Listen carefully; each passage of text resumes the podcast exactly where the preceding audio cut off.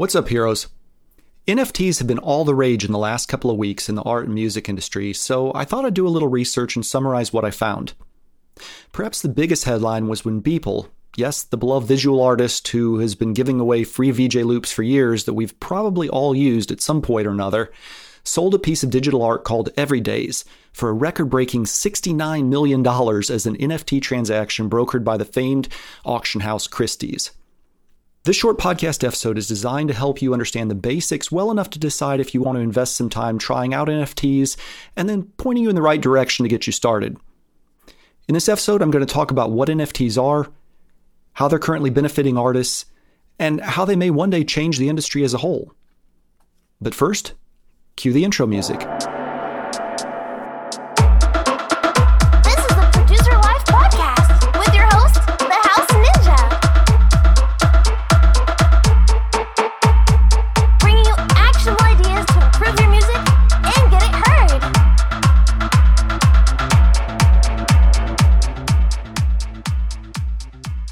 NFTs are non fungible tokens. Fungible means how easy an item is to be replaced. Cash is very fungible. One dollar is as good as another. The Mona Lisa, in contrast, is totally non fungible. It is one of a kind. So, NFTs use a type of encrypted ledger or log called a blockchain to keep track of transactions. The encrypted ledger is distributed across many computers, making it more robust. So a hacker or a national natural disaster can't just take out some central server and bring the whole thing crashing down. So what good is this encrypted ledger? Well, it has lots of potential applications, and companies from Walmart to IBM are all leaning into this technology. Think about any transaction in our society that requires trust, from banks to title companies. If we had a digital way to authenticate transactions with 100% certainty, we wouldn't need as many middlemen, bringing the cost down for everyone. Which brings us to the music industry. There are two ways that I see NFTs helping musicians. First, it could bring down the cost of musical trust based transactions.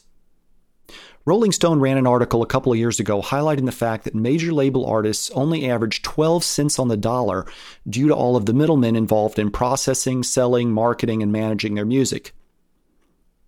Obviously, many of those people provide tangible value, but a chunk of those trust related transactions, like musical rights, for example, might be better handled with NFTs that track ownership of digital assets.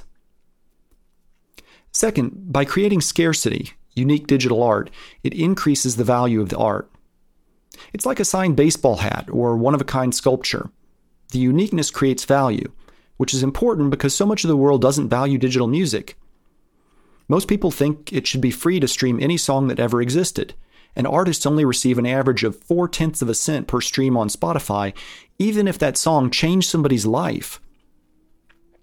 Prior to 2020, most musicians made their money touring because it wasn't really about the music, it was about the experience of going to a concert.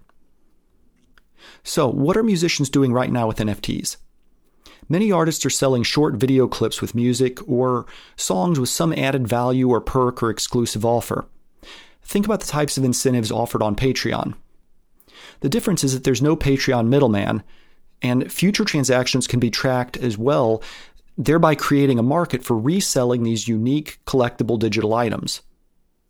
Steve Aoki, Deadmau5, 3LAU, and Space Yacht have all sold millions of dollars worth of NFTs just in the last month.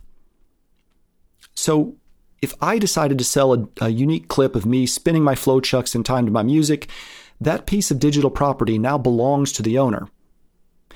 As my career takes off and I suddenly hit it big, that digital piece of property also increases in value and could be resold for a greater amount. My video clip becomes a unique, valuable digital asset instead of a commodity that can be easily copied and distributed for free, at least among people that are willing to ignore copyright. I like this quote from Mixmag.net. NFTs could be revolutionary for musicians giving them a lot more control over their output and its pricing, and offering a direct revenue stream between themselves and fans that's not reliant on third parties such as streaming platforms and concert promoters. It's probably no coincidence that they're taking off in the pandemic, following a lot of artists becoming reliant on touring as a primary income in the wake of declining record sales. Okay, maybe you're sold. How do you get started selling your one of a kind digital art? There are really just four steps, and it looks like this probably only takes a couple of hours if you've got the art ready to go. First, you have to set up a crypto wallet. A crypto wallet holds a unique identifier for you, which gives you access to your digital art, which is actually stored on the blockchain. Second, you purchase some Ether through an exchange like Binance, Gemini, Kraken, eToro, or Coinbase. NFTs use the Ethereum blockchain, so Ether is the currency of choice. Third, you have to transfer the Ether to your wallet. And finally, the last step, you set up an auction at a marketplace like OpenSea.io or NiftyGateway.com. Note, there are upfront networking fees they call gas, and different marketplaces have different fee structures, so read the fine print. For musicians, OpenSea may make the best sense because you can create a multitude of cheaper NFTs using their collection manager for a one time fee. Conceptually, that's it. In practice, it can get a lot more complicated, and I'll have a link to a great walkthrough in the show notes. Not everyone is equally excited about this. Memo Akten, a computational engineer, has written several highly detailed blog posts that estimate the exceedingly high energy costs of NFTs, making them pretty environmentally unfriendly. Other authors are questioning if this is really a form of pyramid scheme that will collapse as soon as people stop dumping money into the NFT markets, as well as questioning the gas transactional costs. Am I going to jump into this? Not yet. Mostly because I don't have time. I'm getting ready to move my studio back to Atlanta, and I am also concerned about the environmental impacts as well as the potential for it being a bubble. I am fascinated by the technology, though, so if I do decide to give this a shot, I will absolutely have a future episode about it. One more quick news item before we wrap up for the week. Tiesto is holding a remix contest for the business in conjunction with Loopcloud that closes on April 7th.